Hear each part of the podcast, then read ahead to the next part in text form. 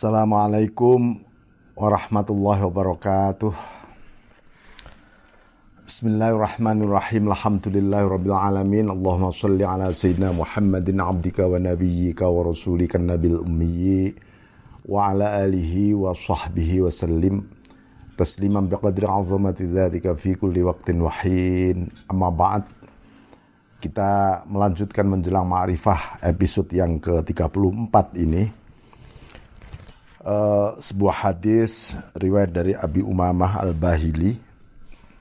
Qala qala Rasulullah sallallahu alaihi wasallam, man wulida lahu mauludun fasammahu Muhammadan tabarrukan bih kana huwa wa mauluduhu fil jannah. Artinya siapa yang dilahirkan ya uh, siapapun yang dilahirkan lalu diberi nama dengan nama Muhammad, tabarrukan lahu, sebagai upaya meraih berkah kepada Muhammad, maka kana huwa wa mauluduhu fil jannah, maka orang tuanya yang memberi nama tadi dan yang dilahirkan sama-sama masuk surga. Jadi hadis yang mulia ini menggambarkan sebagai rahasia cinta sebenarnya. Sampai seseorang memberi nama dengan nama nabinya, rasulnya. Tentu rahasia cinta ini tidak sebegitu mudah sekedar wah ini biar disebut ini dan itu, tapi disebutkan oleh uh, Syekh Ahmad Ar-Rifa'i ma yufhimuhu ahlul khususiyah. Jadi para sufi ahlul khususiyah memberi pemahaman yang lebih spesifik mengenai makna di balik hadis mulia ini, bahwa ketika mereka menyebutkan sebuah nama yang mulia, ya, pada saat yang sama dia menginginkan wujud tabarruk, berkah agar berakhlak seperti akhlak mulianya Rasulullah Sallallahu Alaihi Wasallam ini, sehingga seseorang diberi nama. Di antara nama-nama Nabi Muhammad sallallahu alaihi wasallam itu banyak. Ada tiga ratus lebih. Ada Hamid, Mahmud, Muhammad, Ahmad, Yasin, Toha, dan sebagainya. Ya. Nah, lebih dari itu eh, agar apa? Bisa mengikuti jejak-jejak yang dicintainya, yaitu Rasulullah sallallahu alaihi wasallam. Fatarahum la taqifu himawhum fi tariqi mutaba'ati waqfatal mashhul bid dunya balhum mutanabbahun khashi'un wa minallahi khaifun wa linabiyhim muttabi'un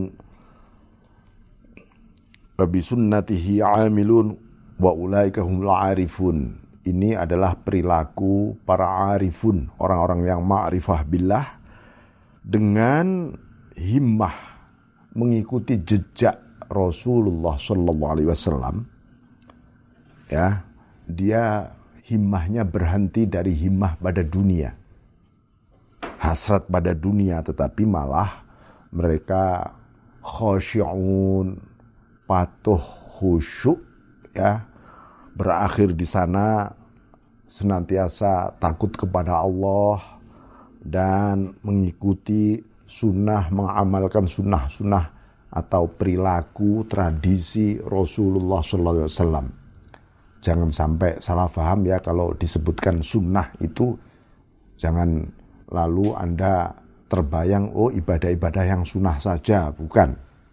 Sunnah itu artinya tradisinya Rasul, kebiasaan-kebiasaan yang dilakukan oleh Rasul, baik ucapan, tindakan, maupun jiwa. Nah, itu namanya sunnah. wa ulaika humul arifun. Nah, mereka-mereka inilah orang-orang yang ma'rifah. Nah, karena itu para ahlul ma'rifah, para ahlul ma'rifah ini tentu dengan segala cintanya kelak eh, apa berbeda tentu saja dengan kesenangan ahlul ghaflah, orang-orang yang lalai kepada Allah. Ahlul ghaflah itu kecintaan, kebahagiaannya ya dunia seisinya ini sudah. Karena memang mereka sedang lalai dari Allah Subhanahu wa taala. Sedangkan para dzakirin, dzakirat, ahlul ma'rifah senantiasa digambarkan oleh Allah kelak, wujuhu yauma idzin nadhirah ila rabbiha nadhirah. Wajah-wajah mereka senantiasa berseri. Ini digambarkan kelak di akhirat. Karena apa? Karena memandang Tuhannya, memandang yang dirindukan, memandang yang dicintainya. Inilah sebuah pertemuan liqa kepada kekasihnya yang bertahun-tahun seumur hidupnya dirindukan. Dan obat rindu tidak ada lain kecuali bertemu kekasihnya. Di ayat lain disebutkan wujuh yauma idzim musfirah. Wajah-wajah mereka memancarkan seri yang indah sekali, yang elok sekali. Dhahik hak dhahikatam mustabsyirah. Mereka senantiasa tersenyum penuh dengan kebahagiaan luar biasa, enggak henti-hentinya. Nah, ini maka disinilah eh, apa tangisan. Ini soal tangisan dan senyuman sesungguhnya. Orang-orang yang menangis saja, itu ada orang yang menangis karena eh, apa? Ya, ada karena rasa takut. Itu namanya bukaul khauf, ada bukaul haya, menangis karena malu. Ada bukaul khati'ah, menangis karena menyesali kesalahan dan dosa. Ada buka eh, apa buka ulfaq, menangis karena kehilangan yang dicintainya. Ada juga buka ulhaibah, buka ulhaibah, jadi tangisan karena memandang keagungan, kebesaran, harisma ilahi. Ada juga buka usyuk, tangisan kerinduan. Nah, karena itu eh, Syekh Ahmad Ar-Rifa'i di dalam kitab ini, Halatu Ahlil Haqiqah Ma'allah ini, membagi ada orang itu menangis yang disebut buka ula'ain, menangis air matanya.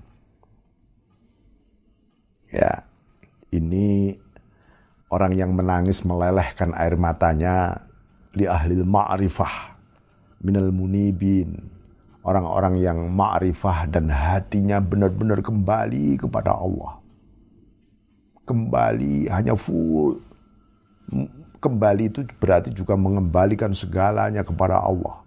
Dengan penuh keharuan mereka air matanya meleleh.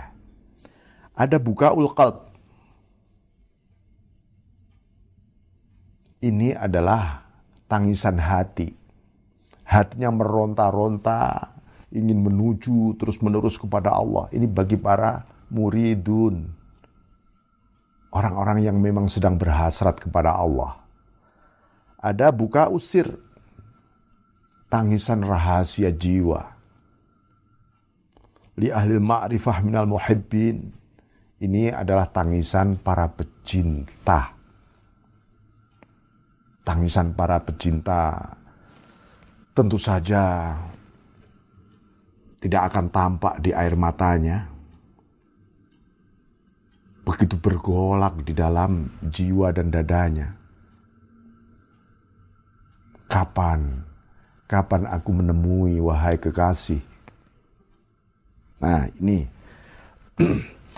semua tangisan ini benar. Misalnya, wal buka ala khomsati aujuh, buka ul haya, tangisan rasa malu misalnya, itu seperti tangisannya Nabi Adam. Rabbana zolamna anfusana, oh Tuhan, kami zolim Tuhan, kami gelap Tuhan, diri kami. Rasa malu yang full, luar biasa malunya jiwa. Bukan malu wajah, malu hati, malu jiwa. Nabi Adam. Ada bukaul khotiah, tangis kesalahan, rasa merasa bersalah, itu seperti tangisan Nabi Dawud alaihissalam. Nabi Dawud pernah bersalah, beliau selalu melelehkan hatinya. Mata hatinya meleleh, karena merasa bersalah. Ada bukaul khuf, bukaul Yahya bin Zakaria, Nabi Yahya. Nabi Yahya menangis karena rasa takut yang luar biasa kepada Allah. Wa bukaul faqth mithlu buka Ya'qub. Seperti tangisan Nabi Ya'qub itu adalah tangisan kehilangan. Beliau menangis sampai buta matanya karena menangisi putranya yang hilang, Nabiullah Yusuf alaihissalam, yang sangat dicintai. Wa bukaul haibah, buka nangis karena memandang keagungan dan karisma ilahi. Ini adalah buka usairil anbiya, tangisan seluruh para nabi. Selalu merasakan bu- keagungan, kebesaran karisma ilahiyah yang menghanguskan seluruh jiwanya. Nah, ada tangisan yang keenam adalah tangis kerinduan. Ini tangisnya Nabi Shu'aib alaihissalam. Ya. Sampai beliau itu buta, lalu dibukakan kembali matanya oleh Allah Subhanahu wa taala. Menangis kembali. Buta kembali, menangis kembali, buta kembali sampai tiga kali. Hingga Allah Subhanahu wa taala memberikan wahyu kepada Nabi Shu'aib. Ya an ya Shu'aib, in kana bukauka min makhafatin nar, qad amantuka minan nar. Jika tangismu itu karena ketakutanmu pada neraka, aku telah mengamankan dirimu dari neraka. Wa in kana bukauka min ajlil jannah faqad aujabtu lakal jannah. Kalau kerinduanmu terhadap surga membuatmu menangis, aku sudah mewajibkan dirimu menjadi ahli surga. Faqala ya Rabb walakin min asy-syauq min ru'yatik. Oh Tuhan, bukan itu semua. Aku menangis karena rindu ingin memandangmu, ingin melihatmu Tuhan. Fa'ahallahu ilaih ayya Shu'aib hakun liman aradani ayyabkiya min syauki innahu laisa lihadha ta'ila da'un ghaira liqai. Wahai, wahai Shu'aib, benar memang bagi orang yang berhasrat kepadaku lalu dia menangis karena kerinduan kepadaku, sesungguhnya tidak ada obatnya terhadap penyakit ini kecuali bertemu dengan aku. Wallahu a'lam tangisan kita ada di mana. Tetapi paling tidak, jangan sampai kita menangis-nangiskan diri, ya, supaya merasa dengan tangisan itu kita meraih puncak. Padahal begitu jauh perjalanan tangis Anda masih. Ya. Rabi'ah Adawiyah mengatakan selama sepuluh tahun. Bakaitu asyra sinin anillah. Aku menangis selama sepuluh tahun. Jauh merasa oh, apa jauh dan takut ya. Takut dari Allah. sepuluh tahun kemudian wa asyra sinin billah, aku menangis bersama Allah, merasakan uh, apa senantiasa penuh harap kepada Allah. Harapanku hanya engkau, engkau, engkau. Beliau melelehkan air matanya selama sepuluh tahun hanya menangis karena roja, sebuah harapan, harapan cinta yang luar biasa. Wa amma huwa ilallah fasyauku ilah. sepuluh tahun aku juga menangis menuju kepada Allah adalah karena aku rindu kepadanya.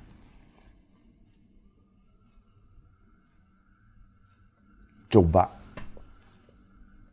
coba, ada nggak manusia-manusia saat ini yang menangis bertahun-tahun seperti beliau? Rabi'ah Adawiyah. Suatu ketika Fudhail bin Iyadh radhiyallahu an sedang tawaf di Baitul Haram. Tiba-tiba bertemu dengan seseorang yang wajahnya pucat tiba-tiba dan badannya terasa kering. Dia menangis panjang tawaf. Lalu aku mendekati. Tiba-tiba dia mengatakan begini. Ilahi qad ista'nat qad ista'nasat bihal qulub bihal qulubul arifin. Qad ista'nasat bika qulubul arifin.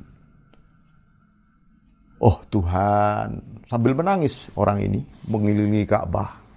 Oh Tuhan, benar-benar bahagia dan mesra hati para arifun yang senantiasa bahagia bersamamu. Wastarahat ilaika qulubul arifin. Jadi qulubul muhibbin senantiasa bahagia, qulubul arifin senantiasa merdeka jiwanya. Fala taqta' minka amalal mustaqin. Oh Tuhan, janganlah engkau patahkan harapan para perindu seperti aku. Qala fasami'tu hatifan yaqul ya waliyallah laqad abkaitas samawati wasab samawati sab uskut fa innalaka ma sa'alta. Wahai kekasih Allah, tiba-tiba ada suara didengar oleh Fudhail bin Iyadh karena rintihan orang yang tawaf tadi. Tujuh langit telah menangis karena rintihanmu, wahai wali Allah. Diamlah, diamlah. Kamu mau apa? Kamu mau apa?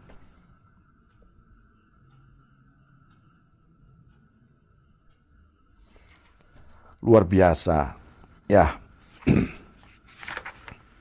Jadi suatu ketika Nabi Adam alaihissalam diturunkan dari surga dan beliau menangis terus-menerus sampai air matanya itu menumbuhkan tumbuh-tumbuhan, saking banjir air mata terus-menerus berderai.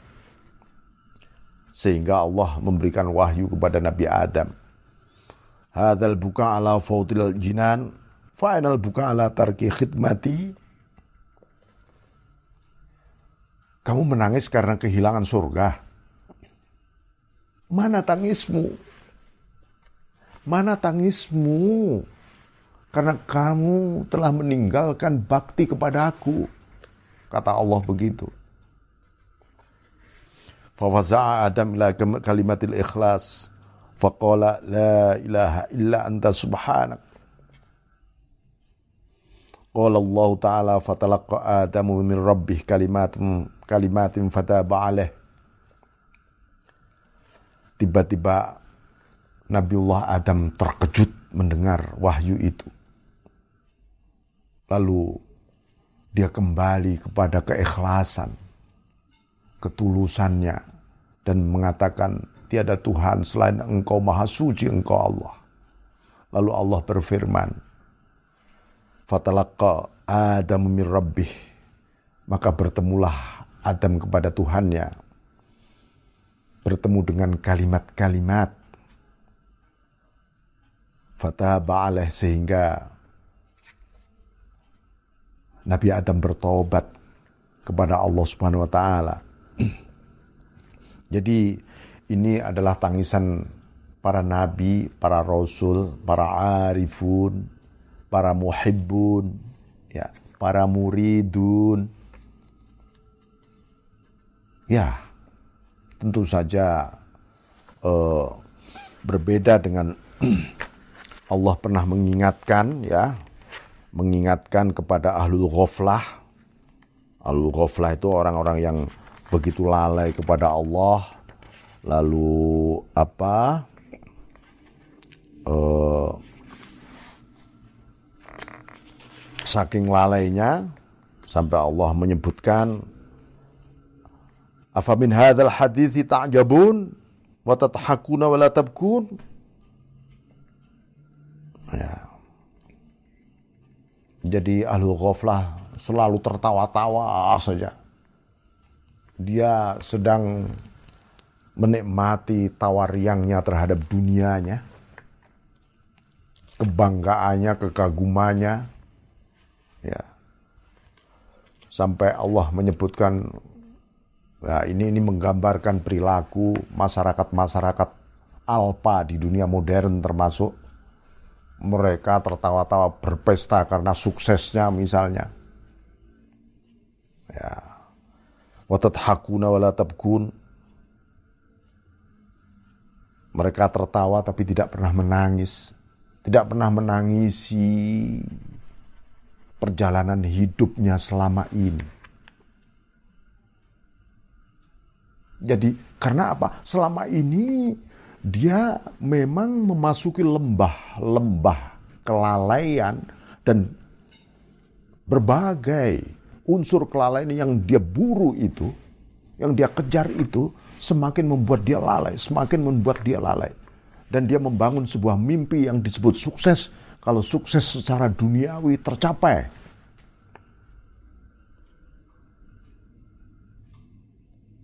Allah sampai menegur, wala tabkun, kalian tidak pernah menangis? Betapa sangsai hidup mereka. Mereka sedang menikmati kegelapan. Apa itu juga yang akan kita cari? Coba, ayo kita renungkan kembali, refleksi kembali.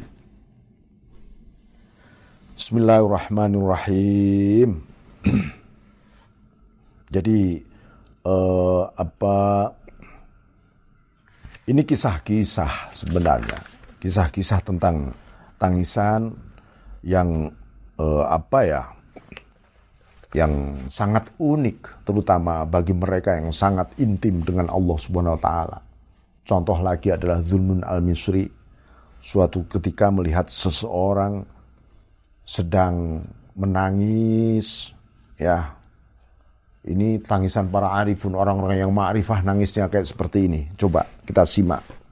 Begitu dia melihat seseorang sedang mengguguk di Mekah, ya. Aku mendekat, aku kat, aku bertanya, eh, kamu memang punya kekasih? Dipikir ini kehilangan kekasihnya menangisnya ini. Iya, aku memang punya kekasih.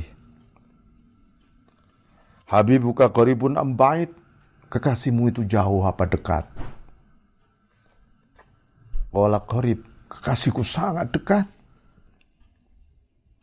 Muwafiqun lak au mukhalifun, dia serasi dengan kamu apa enggak? Sampai kamu menangis seperti ini. Qala bal muwafiq li, oh dia serasi dengan aku dan dia cocok dengan aku. Qultu subhanallah, falima tabki, lalu kenapa kamu menangis? Qala ama alimta anna adzabal qurbi wal muwafaqa ashaddu min adzabil bu'd wal mukhalafah. Wahai Tuhan, Anda harus tahu siksaan, siksaan derita karena dekat dan berserasi itu lebih pedih dibanding siksaan jauh dan konflik.